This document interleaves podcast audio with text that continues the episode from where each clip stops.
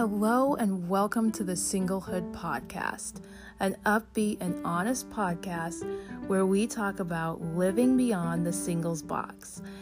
This is a safe space to deep dive into the thrills and challenges of being a single young adult. Hello, everyone. So, today I'm talking about creative dates for long distance. I know that within the wake of COVID and probably within the last couple years anyway, there has been a rise in long distance and virtual dating. So, I wanted to share some ideas and tips about how to do that well and to make that fun and to make that successful.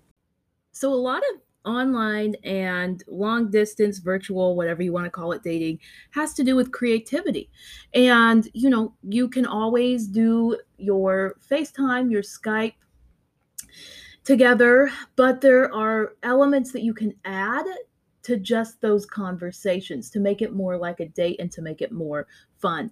So, one of the things that you can do is a virtual tour. I know a lot of art museums and just museums in general opened up virtual tours uh, for people during COVID, but even after COVID. So that might be something fun that the two of you could do together. Um, is just do a virtual tour. Another thing that you can do that I thought was really fun. I had a was listening to a comedian podcast and he was talking about doing this dramatic reading where you pick a paragraph. It can be on Instagram, it can be an ad, and then you read that with inspirational music in the background. And I thought that that was just really funny, but also just a creative thing to do. You know, whether you do that simultaneously or whether you record a video of yourself doing that. Um, Another thing that you can do, gentlemen, is buy yourself and your girl a DoorDash meal or a Grubhub meal or whatever.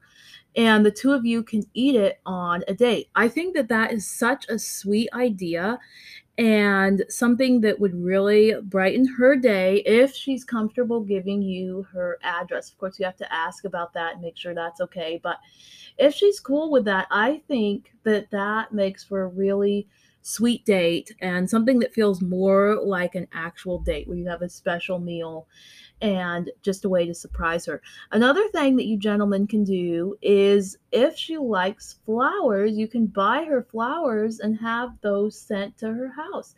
You can pretty much do that with any gift if you know that she is a gift person or there's something in particular that she really likes. But um, flowers, of course, is always a good go to. It's cliche, but um, for me personally, it's never failed. So, um, but that is a really good way to brighten her day as well.